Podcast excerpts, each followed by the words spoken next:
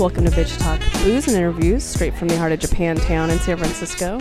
We are live at another film festival, the first ever. We can't stop. It's an addiction at this point. 2019 is all about film festivals. It's about saying yes, I guess. We just say yes to it yes, all. Yeah, but this is the uh, the first ever Coven Film Festival, which is so fucking cool. and thank you to our friend Melinda Fox, I love- Mobile. I love the name. I love the concept. Melinda Fox or Coven Fest? Melinda Fox is also that's that's Foxy. a name of someone that's destined for greatness. Let's be honest.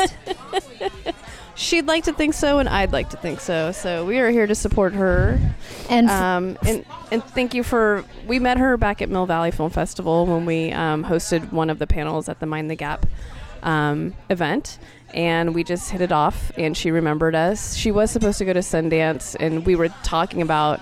Uh, sharing a room with her. She didn't end up doing that because she was, you know, producing her own film festival. in three months. yeah. Uh, but we were we decided that we would totally be down to share a room with her at Sundance because we already all share the same haircut.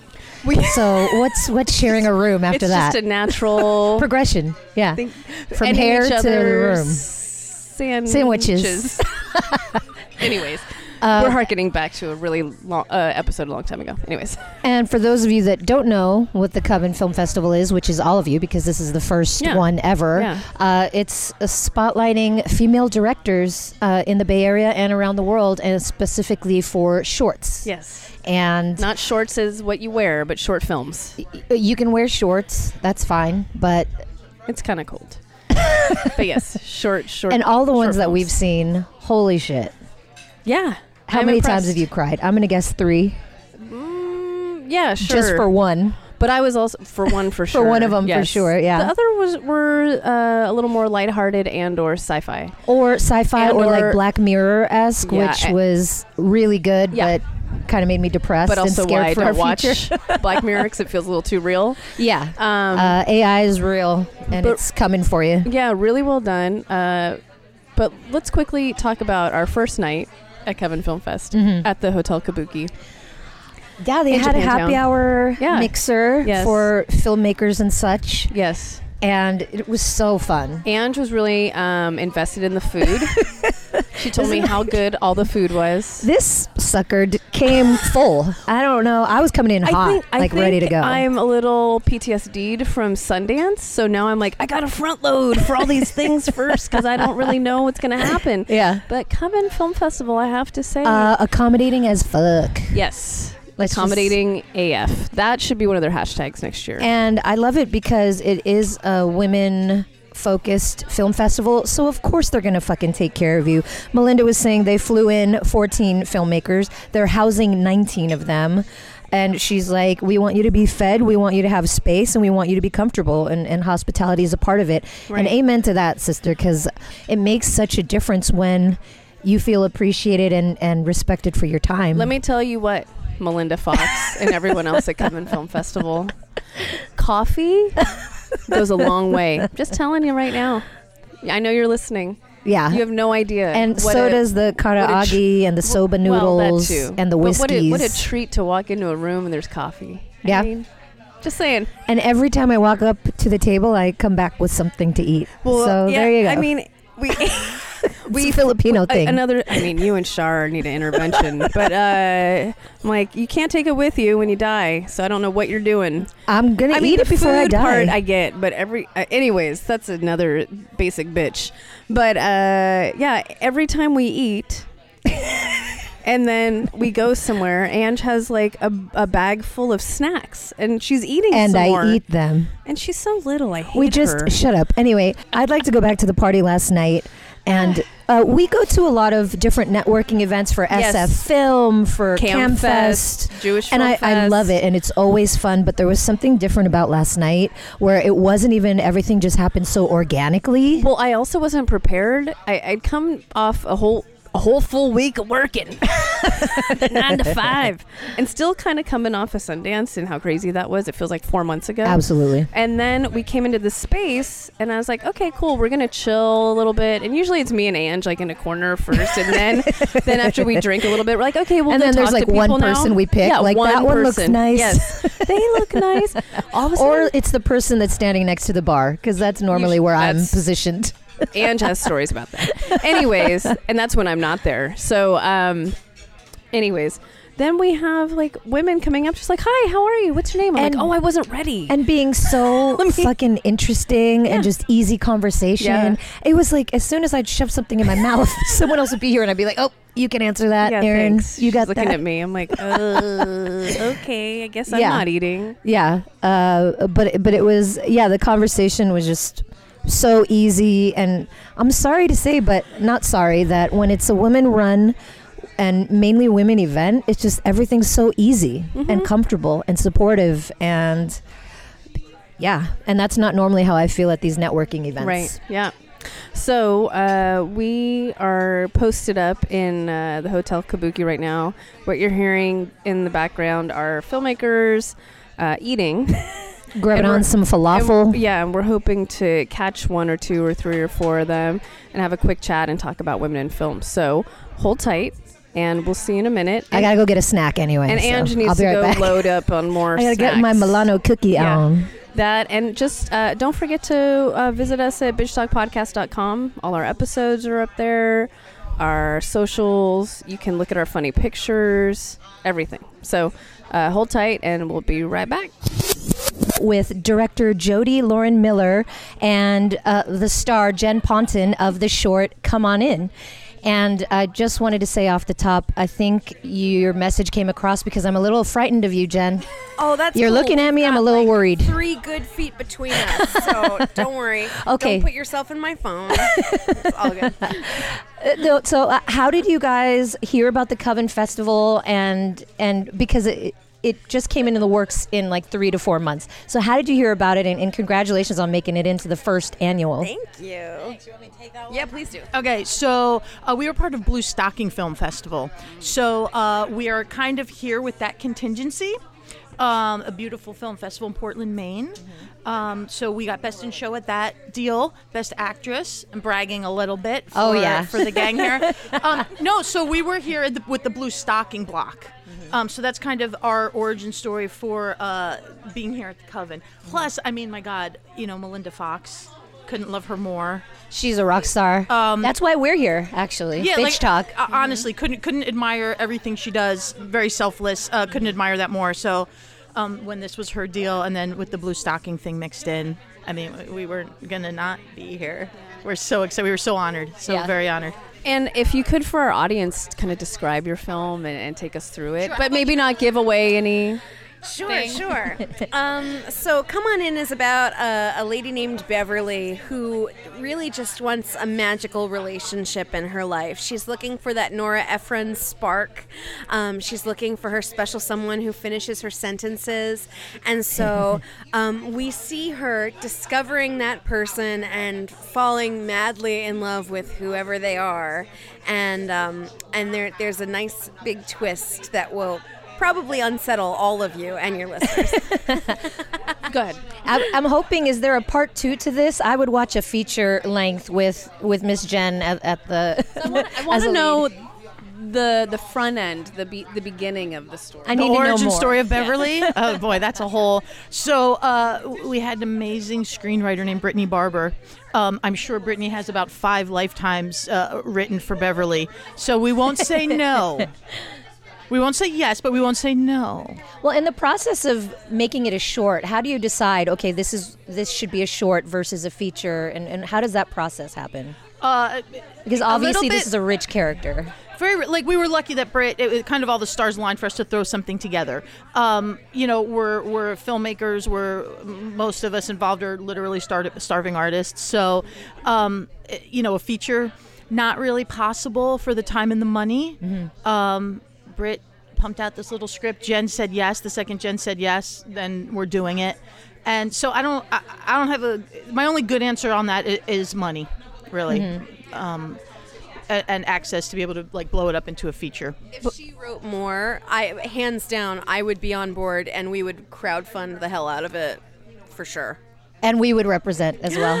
Well, Thanks. speaking of representation, bringing it back to the Coven Festival, is this your first time being at a female directors only? And if so, do you feel a difference? You've been to festivals before. Uh, with Blue Stocking, I don't believe it's female directors only. I believe they can have male directors, but it's uh, it's all about the Bechdel test. So you have to have complex female protagonists who are not just talking about men and drinking coffee and like wishing they were a size two. Yeah. Um, That how- was this morning's conversation. Oh so um so blue stocking while it was almost exclusively female attended and almost exclusively female directors i just love like the yes and onto it. I feel like i feel like the way that um in in our panel we uh, the introduction to our panel was from Kate Kaminski, the founder of Blue Stocking, hmm. and Kate is like a second wave feminist, and I just feel like I feel like truly the waves of it are coming up, and so Kate wanted to start this to ignite like, hey, why aren't we seeing women's stories? And then hmm. now Melinda and uh, and Cameo are taking it up a notch. We want to see stories about women made by women in a safe space where you can be yourself and and, and want to encourage others to do the same. Mm-hmm. Do you uh, have any thoughts on that, Lauren? On, on uh, being at a festival that's all female directors, it's really powerful. It it is. It's uh, I go to a whole lot of like diversity events. I'm doing a documentary about sexism uh, from a director's point of view, kind of like a, a comedic take on that. And um, I, so I go to I go to so many of these events, and it's cool. It's community. Um, it's also the reality of what's happening, and it's very at least it's being talked about, and we are moving forward. Um, so yes, I've been to a lot of these events, and I've actually just was at something called the Better Man Conference. Not to shout them out, but it was such an interesting thing, educating men uh, from men about uh, about sexism. You know, like a dude bro talking to a dude bro is a lot different than us than us talking to a guy. So I do go to a lot of these events. I'm gonna uh, I'm gonna like brown nose a little bit. The coven. This is absolutely we're halfway through. But this is from the second we walked in this hotel. This has absolutely been one of the top-notch events that, that we've been to. Why? Uh, the the attention to the filmmakers, the communication, the to and and the attention to detail um, from and reason behind choosing what they've chosen from from ev- everything from the actual films, the content to everything that's represented. I mean, having the indigenous acknowledgement at the beginning of the fest, being here to acknowledge the Japanese population and you know, in an area of the city that is probably otherwise ignored. I, mm-hmm. I think giving energy, as Melinda said, and giving attention and resources, it's hugely helpful. Mm-hmm. It's thoughtful. Yeah. You know. Right? And- I mean, it's really it's putting your money where your mouth is. We we could have been anywhere in the country and going going off of you know. Uh, muscle memory of what usually happens, but I feel like this thoughtfulness, this time, this uh, just this intention to create peace for people, um, and yeah, to acknowledge it's it's important. A safe a safe space. I guess I guess we'd say we'd recommend the Coven Film Festival at this point. It's I think that might be safe. And we'll probably see you next year. We've been working on some new stuff together. I was gonna so- ask what's coming up next. Um, we are we are in development in pre-pro on a short called The Register that uh, Jody and a gal named Marzi Hart have co-written, and Jody's going to direct, and I'm going to star in, and that's comedy. Also, I've written a couple of pilots, and uh, Jody directed one of them. We actually just finished the last cut last night. what? So we At were the party or where was this? in our hotel room Oh. post party because my editor had gotten me an email and so I was like like a jumping bean waiting to open it and I was like buddy we Yeah. gotta go look at the cut so um, that is that's gonna be ready very very soon and that's super exciting Oh, and then where can everyone find you on the uh, internets? on the internets I would say I most abandoned my Facebook so Good, good for you. I I'm totally it- support you in that. I Yeah. most abandoned my Facebook, having a difficult relationship with Twitter, but I'm there at Jen Jen Ponton, P O N T O N, and then I'm much more active on Instagram at Jen Ponton, and then my website is jenponton.com. Very nice. I'm at uh, my website is Jody with a Y, laurenmiller.com. And uh, you can find me on all social at JLM Direct. Because those are my initials and I direct. So, Now I get it. Now, I, yeah, you guys. yeah, is- you, you and your guys quips. are really smart. it's a smart table. Picking Well, up. thank you so much for sitting down with us. We loved come on in. Now speaking to Manon Reaper, thank you so much for for coming on and sitting down with us. We just watched you sit in on the panel, and wow, that was really powerful. How how was it for you? Um, for me, so I've been on a. I've. This was my first panel ever.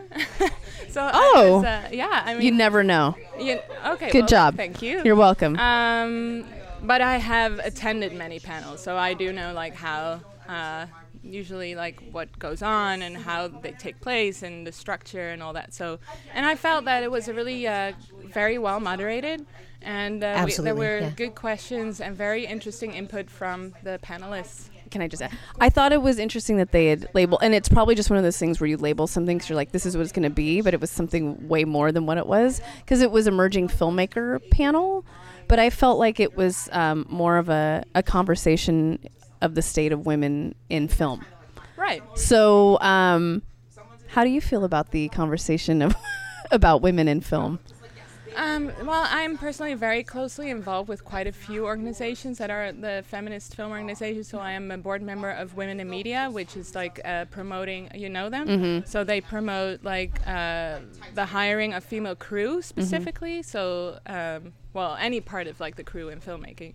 And uh, I'm also a board member that the that Sydney is a board member of as well. Sydney you Oh, yeah. Film uh, Film Rev, which is sort of like facilitating the conversation between all of the feminist movements within the media industry, um, and you know it's uh, it's good to be talking about the topic. Sometimes I get a little bit like uh, exhaustion, I guess, of that uh, constantly talking about it. I also feel like I want to just go ahead and do it, you know, make the films, do the thing, and for it not to be a problem anymore.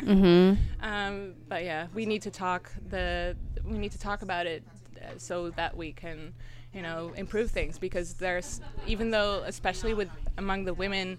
Uh, we all know about it, but sometimes it also feels like you're already like preaching to the converted, Right. and and I feel like there's still a lack of awareness from certain parts of like the industry that they don't realize that this is happening and that it's an issue. Well, and on that topic, I love how you brought up, and a lot of your work has to do with putting more female critics on the front lines and having their voices heard. So when you go to places like Rotten Tomatoes, which Yeah. you're working directly with, it's going to be it's going to be uh, the ratings are going to express more of that 50-50 in terms of representation in critics. so can you talk about the work that you do with critics and putting more females on the front lines? So, um, for instance, we have. I always make a very strong point about. For instance, to Sundance, we had 75 of the critics that attended from Film Inquiry were female. So we had three of. Uh, we went with four. Three of us were women, and one guy. And for South by Southwest last year, we had two women, two guys, and I always make sure that they get the access that they need, which to me is very important. Um, we do get some pushback specifically because we're still a little bit of a smaller magazine, um, but I feel like people are hearing what we're doing at this point, and we have never very explicitly mentioned that we are a feminist platform. Like it's, but it's it's uh, we just make really sure that this is always like an something that we do without a doubt. Like there's always that representation factor that I find very important, and I want it to be really like a, um, oh, what's the word? like it shouldn't be an issue. So it's just gonna, you know, it's, It's- gonna be that, and I don't need to mention it for it to be that way. Nice. And I did not know that about Film Inquiry. Do you want to talk more to what Film Inquiry is doing and, and, and who you are and Yeah. So the growth? Absolutely. So I founded Film Inquiry five years ago, um, and I just came out of uh, a master's degree in criminology, in which I studied. What? Uh, yeah, Sure. yeah. There's a connection there. so So then you'll just start a feminist film uh, Sure. media company. So, yeah. Um, I actually studied how we learn about law enforcement and punishment through dystopian science fiction films. So think about Minority Report and all those movies. So I studied film in, in that Oof. sphere. And it Okay. was really fun. And I spent like six weeks straight, like watching 60 movies and, you know, like, and, and studying them in depth. And then I graduated it was like this void, you know? What am I gonna do now? So I started blogging essentially, and uh, I started blogging from a more like academic point of view.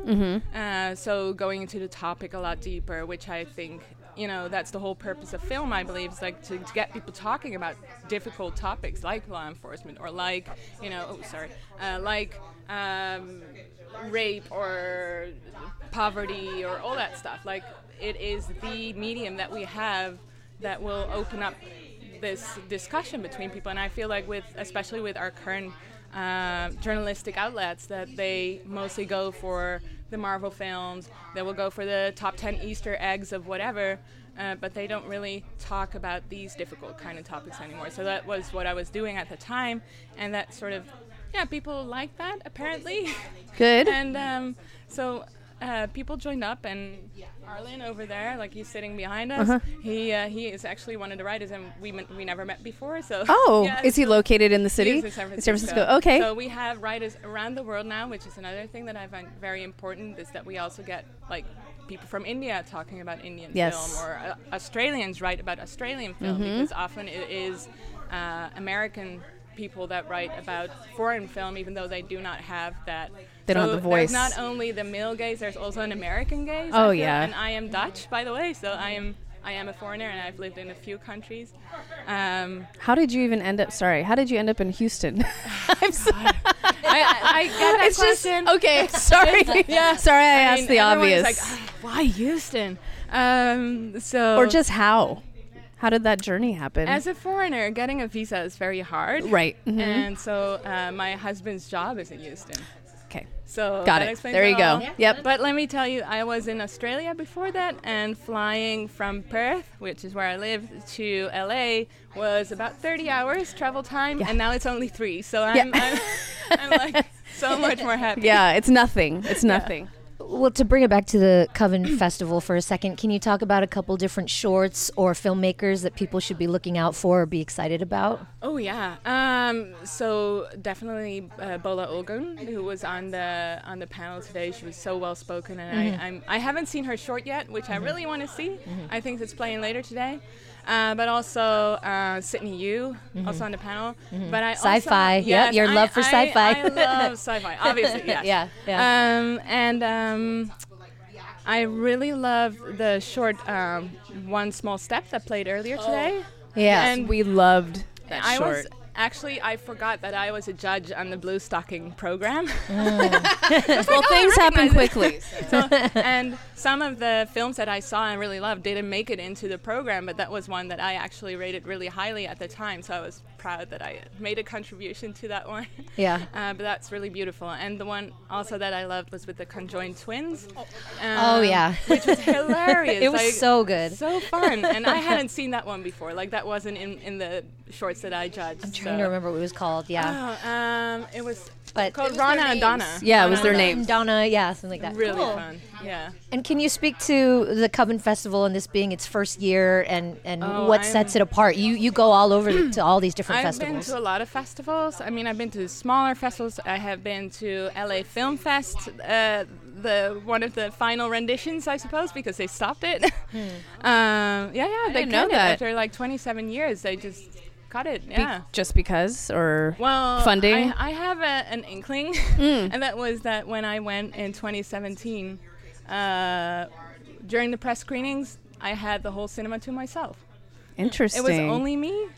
That's like weird. literally, I was in, on my own in during press screenings. So I think that had a little bit to do about it uh, with it, Mm-hmm. and also I think maybe programming. I personally didn't find their their films very interesting. Hmm. Um, and um, as for the big festivals, like Coven Film Fest is doing amazing. Like they are like getting all these filmmakers here, and they are paying for their lodging and their food and their flights. I mean, that is so rare so rare. I mean, it's it's really amazing, and I think that with that, they are definitely sending a message to the rest of the industry to step it up.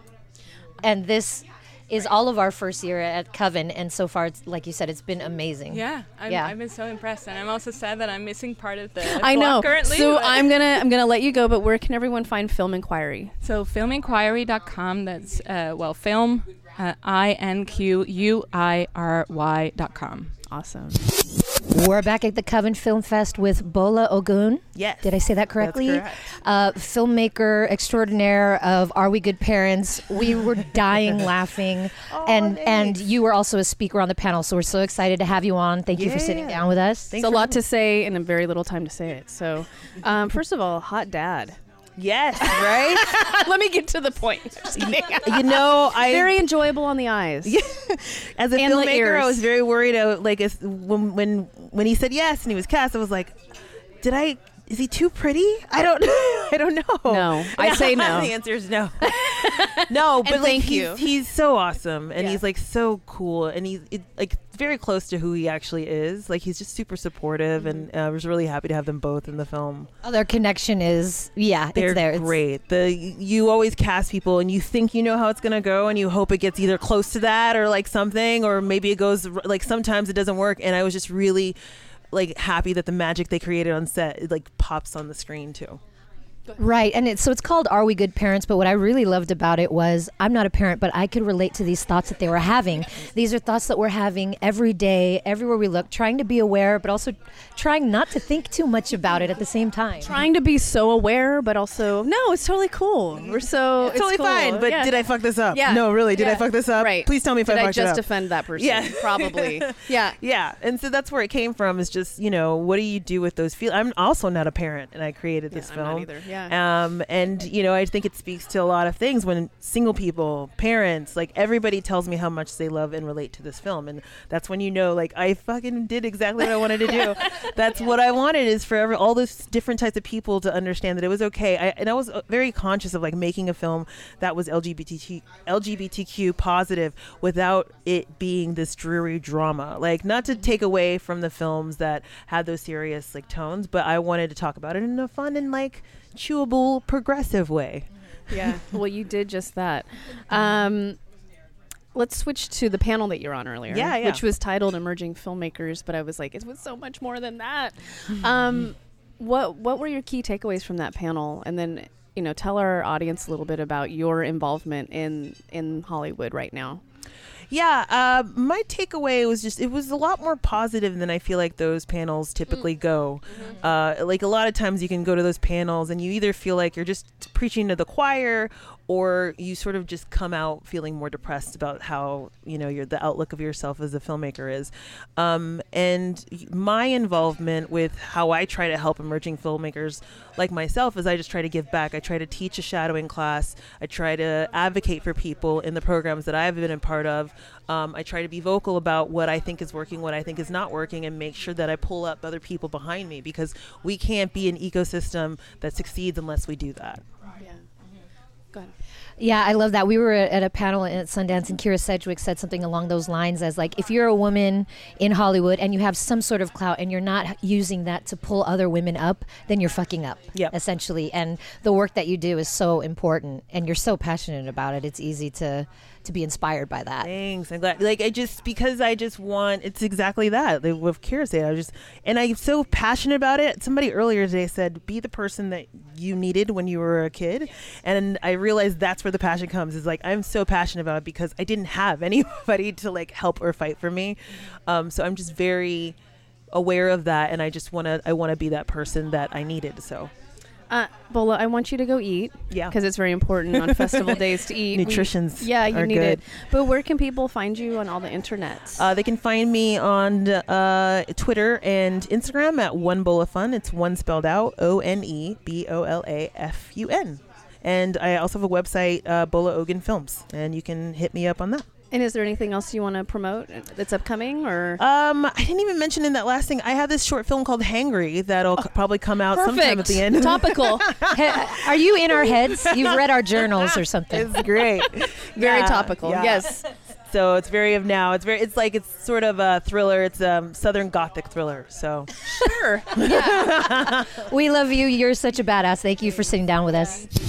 we are now with Miss Foster Wilson, director of Platypus, which I think collectively we were.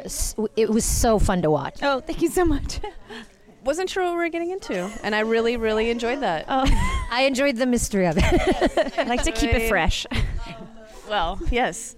Uh, can you talk a little bit about the film and introduce it to our audience since Yeah. they haven't seen it yet? Uh, yeah. So uh, my writer liked to call it a baking BDSM. Um, it's uh, it's uh, to a, a mysterious woman and a naked man in, locked in a room, um, and uh, she is a powerful woman who is uh, torturing him. Uh, to get some truth out of him. And uh, over the course of the film, we sort of figure out why and what their relationship really is. But there's a lot of tricks and twists and turns to get there. And and, and why did this film attract you? What Um, attracted you to this film? what uh, attracted us to it, yeah. but what we want to hear from you. um, this film is very dark. It is uh, it is very sexy and then very weird and, and quirky as well. Um, which is what I love. I love uh, really good writing. Um, the the dialogue in this just blew me away when I read it. it it's, it was about 10 pages and I think it felt like 30 seconds when I read it. It's such a ride.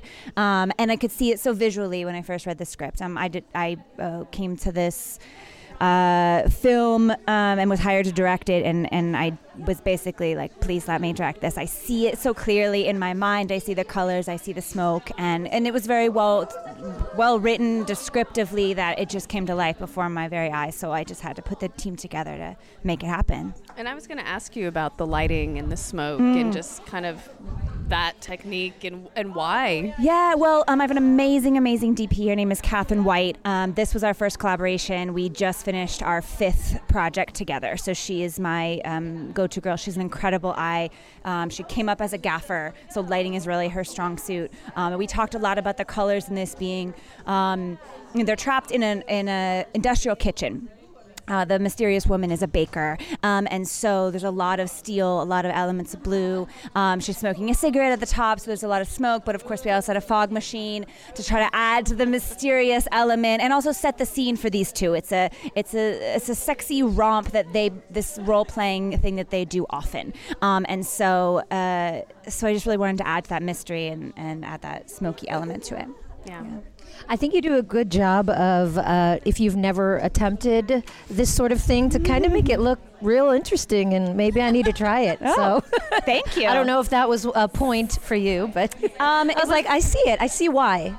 Yeah, um, it, you know, uh, there's a line. Uh, it's been a little while since I've seen it, so it was really fun to see it again tonight. Um, there's a line where she's saying. Uh, uh, covered in in cum and sweat and cream and frost, and it's like it's so crazy. Um, but I I I love that element of it because we didn't know what we were what we were watching. Are we watching something Yes. real and something Yeah, yeah, sexy, yeah. or are we watching? I'm also jo- hungry a at the joke? same I time. know. I like all of it. Yeah, all the feelings. I want ganache. I want raspberries. But there's something sexy about that and why and then, Yeah. yeah. so um but you know we had a lot of discussion with the two actors um uh, the the the male actors the writer producer and they both helped produce this um and uh, we had a lot of discussion in rehearsals about what these metaphors mean because there's a lot of metaphors in this about baking and chocolate versus vanilla and the safe choice versus the the risky choice and all of that. So um, those conversations were, were they really were layers to peel off and try to get to the heart of who these guys are. Why are they in this room? Why did he come to see her on this? We find out Yeah. um, this this very important day. So And I love that your actor wrote this. The male actor wrote wrote this. How? Why? What was his inspiration? Gosh, You you, know? know, um, I think he just, I, I, I don't know. He said to me that uh, he he wrote this and and he would put himself in that role because he didn't want to have to do that to anybody else. he is naked, tied to a chair with a, a mixing bowl between his legs for the entire film, um, and that is not something you you really want to wish on anybody else. Um, uh, Julianne Dowler, who plays uh, the mysterious woman who also produced it, you know, we had talked about, we actually had casting. We always loved her in this role. We also had casting outside of this role because we were trying to, outside of her, to really. Um, we, there's this element of mystery and intrigue to her, and we wanted uh, uh, to cast someone of diversity in that role. Um, we're very aware that he's very aware that he's a um, white male writer, Yeah. um, and that we were we were primarily primarily casting two white people in this role, and so we were we were aware of that. We were all conscious of that, and we never found the right person for this part. And then when she came in and auditioned, even though we all knew that, that she could play this part, it kind of it kind of sank in, and and and we.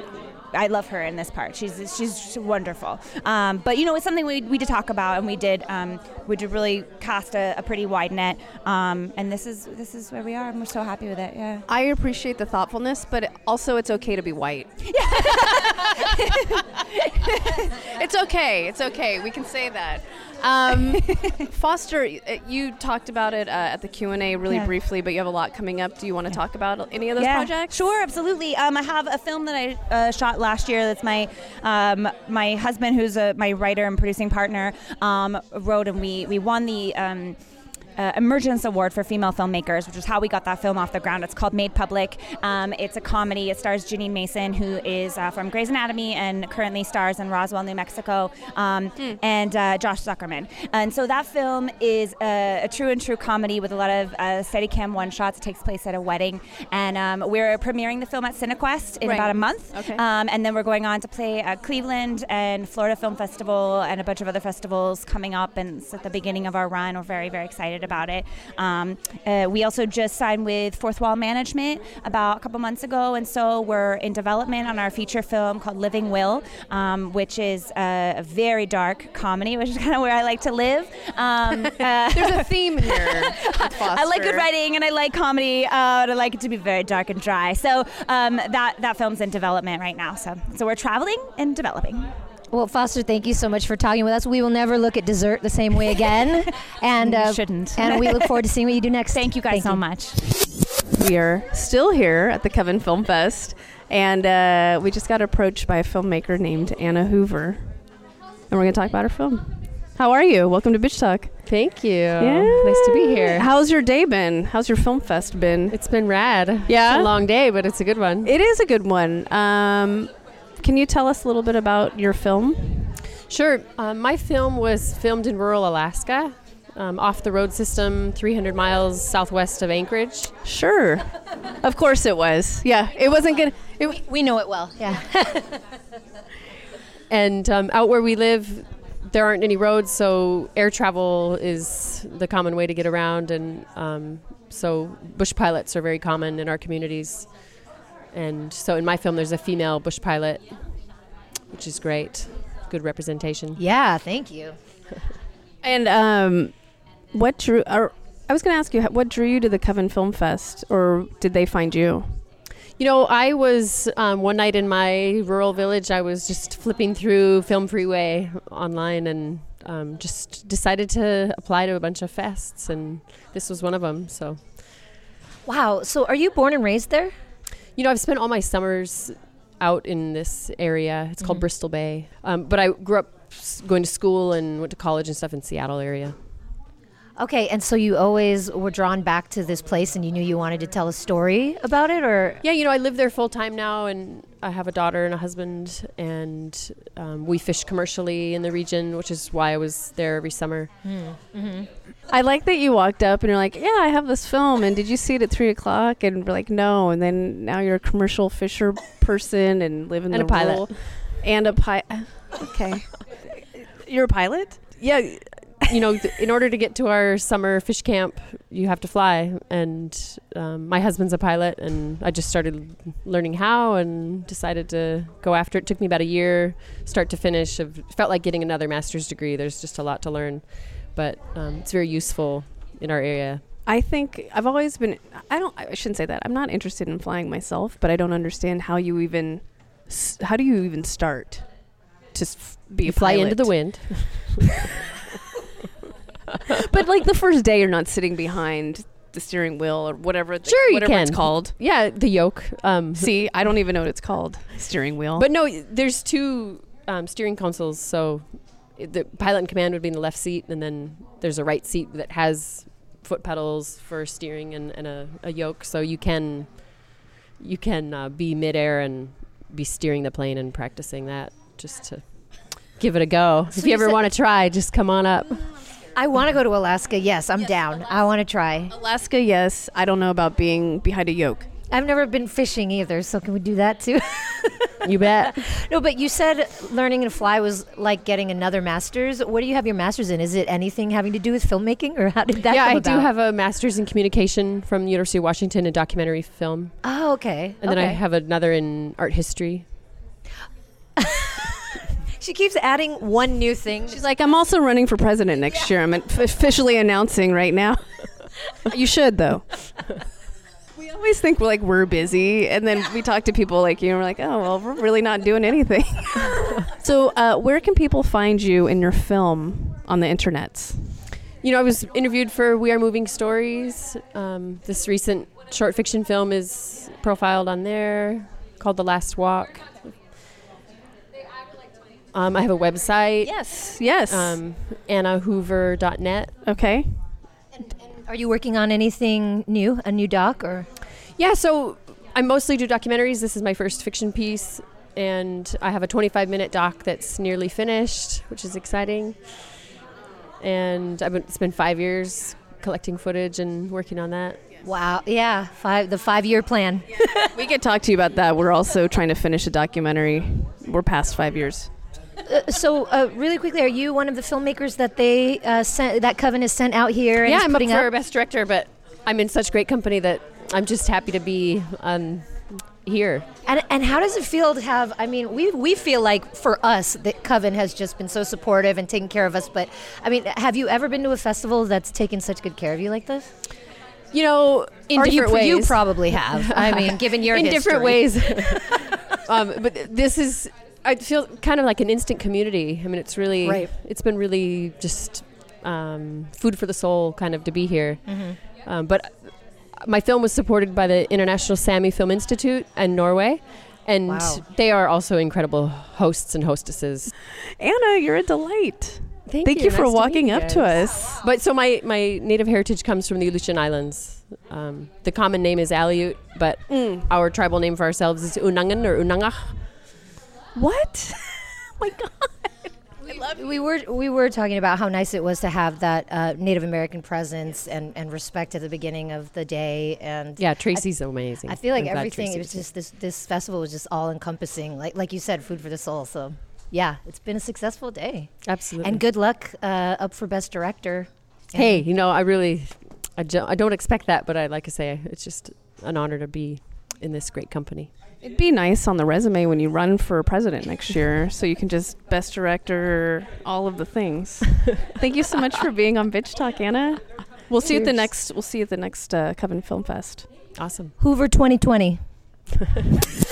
we are back at the Coven Film Fest with Sydney Hue, director of Ovum, as well as one of the speakers at the panel that we went to earlier. So thank you for sitting down with us, Sydney. Thank you for having me. And we also met you last night at the at the little happy hour that was that the mixer that was going on. So we're old friends at this point. yep, pretty much. Best buddies. You're still wearing those awesome earrings. yeah. If they disappear by the end of the night, it wasn't us. yeah. For those of you listening, they're 3D printed earrings that are nested within each other. They're like an optical illusion in real life. Right, exactly. so uh, I want to start off with the panel. Thank you so much for everything that you had to say and for being so passionate about how we as women filmmakers really need to support each other and create a space for each other just to meet. And and and I love how you said all we need is a space to do so, and we we take it from there. Yeah, yeah. It was. I mean, to be honest, I uh, fell into it by accident. It was really just like a very selfish need of mine to want to meet other women filmmakers, and it was not happening through the traditional filmmaking systems, right? Like I was working in commercials. I was at a production company that barely hired any women, and so when I was, whenever I was on set, I was like, oh, it's just me and one other person, maybe if I'm lucky. And I was like, if I keep going at this pace, I am never gonna get to meet all the women that I want. So I was like, okay, let me just invite them while I still have this office and access to the space after work. And it just turned out like to work out so well for me. Like the, the uh, women that I meet, I met at the very first meetup, I still work with today.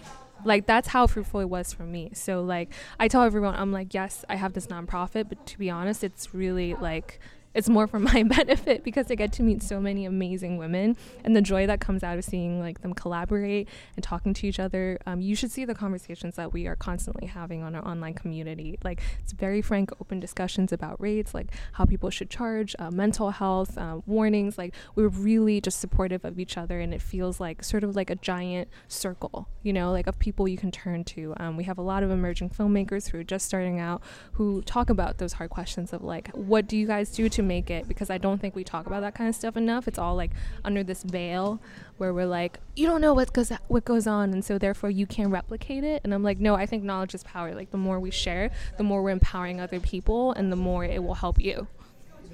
And uh, I, I like how you just said, "Oh, this was selfish of me, and I just wanted it for myself." But you, you, you, you're empowering um, women in film. That's not selfish. And also, you were looking around the room and you saw not only just a woman, but a woman of color in production. Can you talk a little bit about that and and that kind of life that you've had? Uh, yeah, I mean, for me, I think just being who I am, a Chinese American, um, you know, a daughter of immigrants, like, I just don't really know any other way to be. And so it was just very natural for me to have and support and uplift other women of color. Like it what just wasn't even a thought.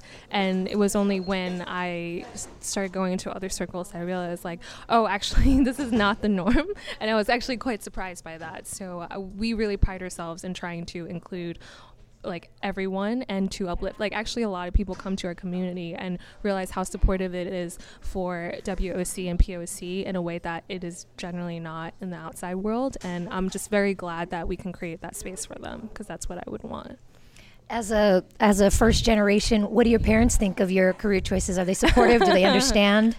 Um, so they're kind of split. My mom is super supportive and thinks I'm gonna win an Oscar like next year, which is totally unrealistic. You never know. Yeah. and then my dad is like, "What are you doing with your life? You should go to law school." you know. Mm-hmm. Yeah. Mm-hmm. Did you did you study film? Yes, I you did. did. I went to NYU for film. Oh, okay. Mm-hmm. And so your dad knew though. Yeah, but he still thinks you know, I could go be a doctor or a lawyer, right? Like right. the traditional, you know, Chinese American model where I'm like, actually, no, they're not doing so well these days. Right. yeah. Film might be the, the way to go. Yeah. Maybe. Well, I mean, I don't know. yeah. I mean, well, money, yeah, I don't know no. if you should be working in film right. necessarily. well, and that was another powerful thing that you said during the panel was um, these women that are getting recognized with grants or, or, whatever it is, they're typically women that are in the middle of their career. These mm-hmm. aren't emerging filmmakers. So, what advice would you have for emerging female filmmakers to be heard or, or get some help out there? Uh, I think my biggest advice, and I know it's super cliche to say this, but is to go out and make the work. Because when you do the work and you make your projects and tell your stories, uh, you will bring together a community of people who identify with you and create that community. I think very importantly, just make your work and create and find your community. Go out, reach out to people. You would be so surprised at how willing people are to help you if you just ask for it, but they won't know if you don't ask, right? Like I think a lot of us we're in our own heads a lot, so we just think that like the world just knows exactly what we want and everybody knows what's going on inside our head. Yep. And that's not true. Like you have to really put yourself out there and not be afraid to ask for the things that you need and the things that you want. I'm not saying you're going to get them, but you have to put it uh, forth out there for so that people can acknowledge it and then maybe help you if they can. Sydney, what are you working on now? What do you want to talk about and like promote? Uh, oh, so I'm here with Ovum, a short film that oh, I made. We haven't even talked about um, that. yeah, we haven't even gotten to that. no, no, all good, all good. Totally forgot about that.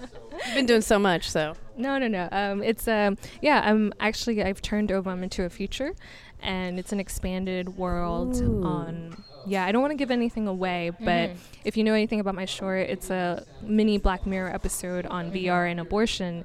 And so the feature just takes that to the next level and shows you what the world is like for women of color in 2040 and in America that hasn't really progressed that much. Kind of like where we are today. I was gonna say I don't yeah. think that's 2040. that's like I hope I hope it's not the next few years, yeah. but it feels like now. Yeah. Or could be now. Yeah. Something that I really like about the setting of this film because I'm always about exploring like potential futures and what where women will be like, what society will be like. Um, you know, there's obviously a lot of themes of climate change in my movies because that's undeniable.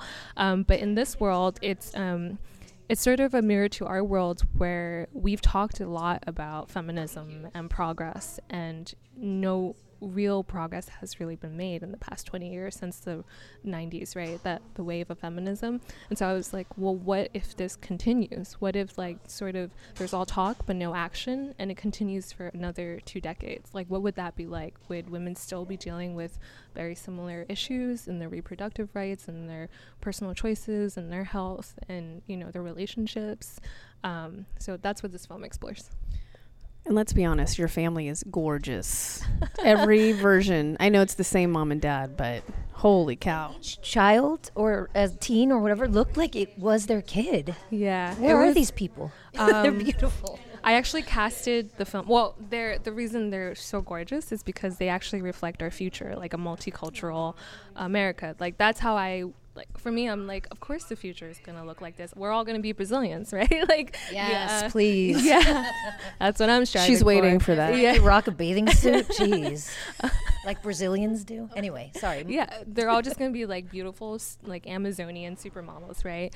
um, but anyways, in my film, um, I knew I wanted to have a multicultural family, and I casted the parents first, and then from there, I casted all the other ages. To be honest, like my biggest, and you'll see if you watch the film, like obviously there's one missing link in the whole chain of events, but that was that was just budget and timing. Like I worked so hard to find a, a an infant of color and I could not do it in time unfortunately so I just had to go with the next best. I just tell people I'm like it's a glitch in the matrix the, Yeah, the I was- is still just trying to work it, It- out you know yeah, like, that's fine. I it's believed cal- it. it's calibrating It you did not distract me at all. It oh, was Oh, good. great. Okay, It was really great. good. Yeah. yeah yeah I was like it was literally to the point where I was going around my neighborhood looking in people's strollers I was so Not creep- creepy. not creepy at all, right? You're like, yeah, and I would give them my hmm. business card to be like, you know, I'm making a film, like, you, and of course, no one called me back. I wonder why, but I wish we would have known you sooner. I would have played the role of the baby. oh yeah, I'm always trying to get in, you know, get my face up there. yeah, it could have would've worked. been We really just like weird. plastered Not your just face, a pretty just voice, CGI. okay? CGI your face on the baby. it's like those medieval paintings where they all just have like little baby bodies, but like like the face of like an 80 year old, and you're like, what? This is so disturbing. Perfect. hey, what are you saying here? Hey. You know what I mean? It's just exa- exaggerating. You you know us too well. that totally fit. Uh, Sydney, where can people find you on the internet? Uh, they can find me on my website, cidhue or sydneyhue.com. That's C I D H U E.com. That's also my handle on all the grams and whatever channel you subscribe to. Well, you're awesome. Thank you so much for sitting down with us. It's been a great day. Thank you, ladies. You guys are bitching. well, we try. We are here with Elaine Del Valle, director of Me 3.769, which we just watched in the theater, and we've got all the feels. yes. Uh, thanks, Ange. Um, this is a very personal film for you, very Mhm. personal short. Can you um, tell our audience a little bit about what the film is is about? Yes, so the film is inspired by true events, and it's about a little girl who's coming of age and is very excited to have finally hit puberty, and she's looking forward to her maturing body. And um, there is a point in, in the film where that joy is sort of smothered by an inappropriate uh, conduct of someone that she thought that she should have trusted.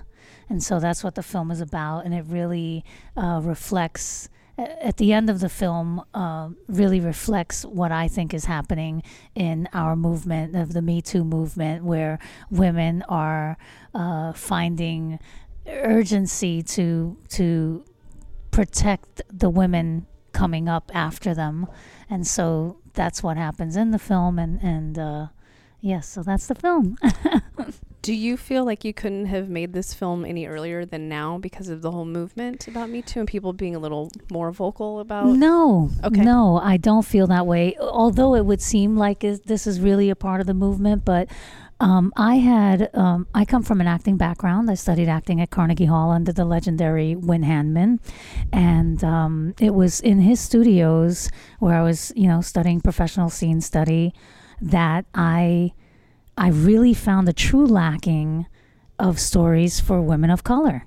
and everything that I was working on was something that I would not be hired for, and or even seen for. And so I felt like, eh, let me just write something that I feel like is going to reflect my true experience as a Latina woman, and um, and so I started writing what ended up becoming a multiple award winning. Uh, hit critically acclaimed off Broadway play called Brownsville Bread. It was a one woman play, and um, I ran it for years, and people were very touched by the play. And it was um, in it. It wasn't about uh, sexual misconduct or abuse or anything like that. It was really a story about a girl coming out of this or living and surviving in this uh, neighborhood where her family was really her safe haven. And then she comes to find out that her amazing, talented, wonderful father that everyone loves is actually a functioning heroin addict. And so that's where the really the, the story really takes off from there. And so I've been telling very personal stories for a very long time now. And um, in that particular play, there were there was two moments that that have like this Me Too thing going on. So since 2009, and um, and I it always hit me where there there's a part in the in the play and in real life that when I went to Jones Beach public pool on Long Island as a kid. Um, I was very excited to be in the pool, very excited to be wearing this beautiful bathing suit, looking at beautiful people, and just happy to be at a beach because poor people don't have cars, don't go to beaches, and we were lucky enough to get a ride from one of my aunts. it's a long story, but uh, the play, it's really told very funny and beautifully. Uh, the excitement of that, and then she's inappropriately touched by a stranger, and the play afterward, even though the play is about the, the daughter, the father coming out of Brownsville, and that's a very short scene. I found people from all ages, all walks of life, coming to me and saying, That happened to me. And I never said anything. And these are like 70, 60 year old, 50 year old women who came to me and told me that. Now, they don't know me, I'm a stranger. But they felt that they could tell me. And that was because they saw what I confided in them. And so I knew the power of the movement before it was a movement. Mm. And I understood it in a very deep and personal way because of of those of that interaction that I was able to have for years with my audience. And at every show there was always someone. Every single show. And it's it's especially great to have something like that happen as a person of color telling this story about a poor latina girl and you know people who are who grow up in different environments they can't imagine that you can relate to them and them to you. So it sort of bridged the just created a nice beautiful bridge where people can understand like we're all we all have these things happen to us and the story can be so specific and yet it's so universal. The more specific you are in your story the more universal it becomes to the world. And so um, so i could have told the, tor- the story then. I, I wasn't a, a, a good enough filmmaker to tell it in this way. And so i'm glad that it came when it came to me. And and I've been working on adapting my one woman play into a feature and in doing so I've been you know I want to be a better director so I want to direct more shorts. And uh, and this was me just directing another short. And so I'm very happy to have adapted at least the characters even though the film takes place in Miami because I, I most I live in Miami now um, as well as in New York. Um, but I wanted to um, just I just wanted to make a film in Miami and make something that really represented the characters that were already existing in the play and in my life. Ooh, wow, that's so powerful. Thank you. I think that that's been a commonality throughout the day is if you don't see yourself represented, then write it yourself. If you're not getting hired, then create the job yourself. And that's that's been a really powerful statement from uh, basically everyone that we've spoken to. Um, uh, I wanted to talk about the young girl in your short and how- Samantha Lopez is so actress. talented and um, how it was directing her, and how how can you even comprehend the feelings and the complicatedness of the story to a young girl like that? And you said there was also a very beautiful moment in the filming that I would also love for you to share with our listeners. So that particular girl is just on fire. She's got some personality and I, I it's it's I can't even tell you how chatty Kathy she is and she's a la la la la la la la la la la la la and she just keeps talking and she calls me all the time. Hey Elaine, I just want you to know I'm in LA. I signed with the manager like you told me. She's Wow, good so- for her. She's so wonderful and easy to direct and she listens and she really has um, an innocence about her but she is so smart and she was just really able to jump on the story she understood it um, i had my first film I, I worked with a six-year-old afro latina and she was amazing and I gave her you know, to to get her to a certain point. I, I told her that she had to, um, you know, think about a time that she was very sad, and and she started to cry. And I said, "What are you thinking about?" And she said, "When my sister went away to college."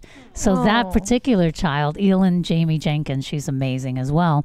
She um, and that's my film is called Final Decision. You could see it on Amazon Prime. Um, so that's my first short film. Uh, so so with that child, I had to direct her in that way. With Sam, I kind of had to calm her down every step of the way because she's such an excited young actress, and she's like, "I'm ready. I'm born ready. Um, yeah. Oh, this. Yeah, my mommy and my daddy they read this to me. We went over it. Oh, this is this is great that we're gonna do this film. I can't wait. I'm gonna be the star, right? she's she was just so wonderful, and um, and some at some point of the film, she said to me, "I'm so sorry that this happened to you." And I said, We're making this film so that it doesn't happen to anyone else. And uh, she's just a, directing that child with her, and because of the emotional truth of that particular, I couldn't ask her to jump into that scenario. I didn't think it was right. It wasn't something that I wanted to do. And I think um, for me as a director, especially coming from an acting background and watching, you know, Wynn Handman, the legend, teach or craft and make better and and get get amazing actors working professional actors to different points and scenes by way of different methodologies. Watching him do that for three years that i studied under him um, i really took a page from him. And so i feel like every actor is different whatever that actor needs. And with this with with this particular child um, because there were extreme close-ups in it I I would direct her movements even. And I think with some kids you should do that. Even with some actors you should do that. You know, direct their movements because they're not conscious of what's going on on the uh, on on the on the monitor. Mm-hmm. You know, I'm glued to the monitor. I see every flinch mm-hmm. cuz I know how that affects a film. Mm-hmm. So that's how I directed her a lot. I want to just say thank you one more time. I don't know if we said that earlier in this uh, interview or you just said it, but thank you for sharing this story and being honest. Um, where can people find you on the internet? uh, at Elaine Del Valle Productions is my Instagram. Uh, Del Valle Casting and Productions on Facebook or just Elaine Del Valle. And uh, on the internet, delvalleproductions.com, I own a production and casting studio. So when I'm not making my own films, I'm producing and casting for other people. Wow. And then uh, where else will this uh, film be shown? Um, I will be at the Miami Film Festival in early March, and then I'll be. I'm, I'm actually in the IMDb competition of that uh, film festival, so that's really exciting. And it's the Miami premiere, and I shot it in Miami, Right. so I'm really excited about that. Um, and then I also just got into Phoenix Film Festival and um, Chicago Latino Film Festival. We just really started on the festival Oh, circuit. got it. Okay. Yes, so we've been in, um, we've gotten accepted to 13 or 14 festivals so far. So I'm That's excited. saying something. Yeah, I just want to, uh, actually, uh, maybe I'm not allowed to say it yet, but I will say it. Okay. um, Uh, we just got picked up by HBO, so you'll be able to see this in August Oh, on HBO. Yeah, on the HBO Go platforms. So I'm really excited about that. Yes. Amazing. Well, thank you for coming over and seeking us out. Thank you so much. It's been great to have you on Bitch Appreciate Talk. you being Yeah, here. Of course. Thank you. Yes. Thank you.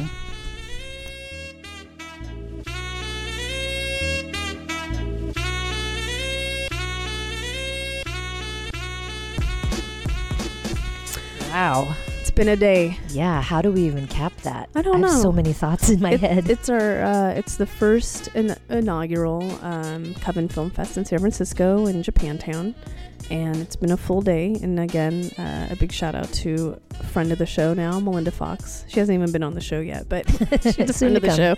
But thank you uh, to her and the rest of the uh, Coven Film Festival ladies for having us here. It's been a great day. And there's Um, so many more people that we wanted to talk to and could have talked to, and hopefully these interviews will be coming soon. This was a very uh, a festival full of very incredibly interesting, inspirational, badass women. Felt Yeah. really good to be a part of. Yeah. And then there's us. And we're just here sitting in the corner chatting, eating. eating, chatting, drinking lots of coffee, um, Uh. enjoying the uh, warm seats in the bathroom at the New People Cinema. Oh my God! Why didn't you? You've been to this theater before. You Yeah. didn't tell me there were heated seats with a bidet. I forgot. I'll never forgive you. So anyway, I can't wait to go back. I don't have to use the bathroom, but I'm just gonna sit on Yeah, the I'm toilet get and get a little spray. Yeah, I'm gonna get a little spritza. So thanks again to Coven Film Festival. Thank you so much for having us and all the wonderful filmmakers we got to speak with today.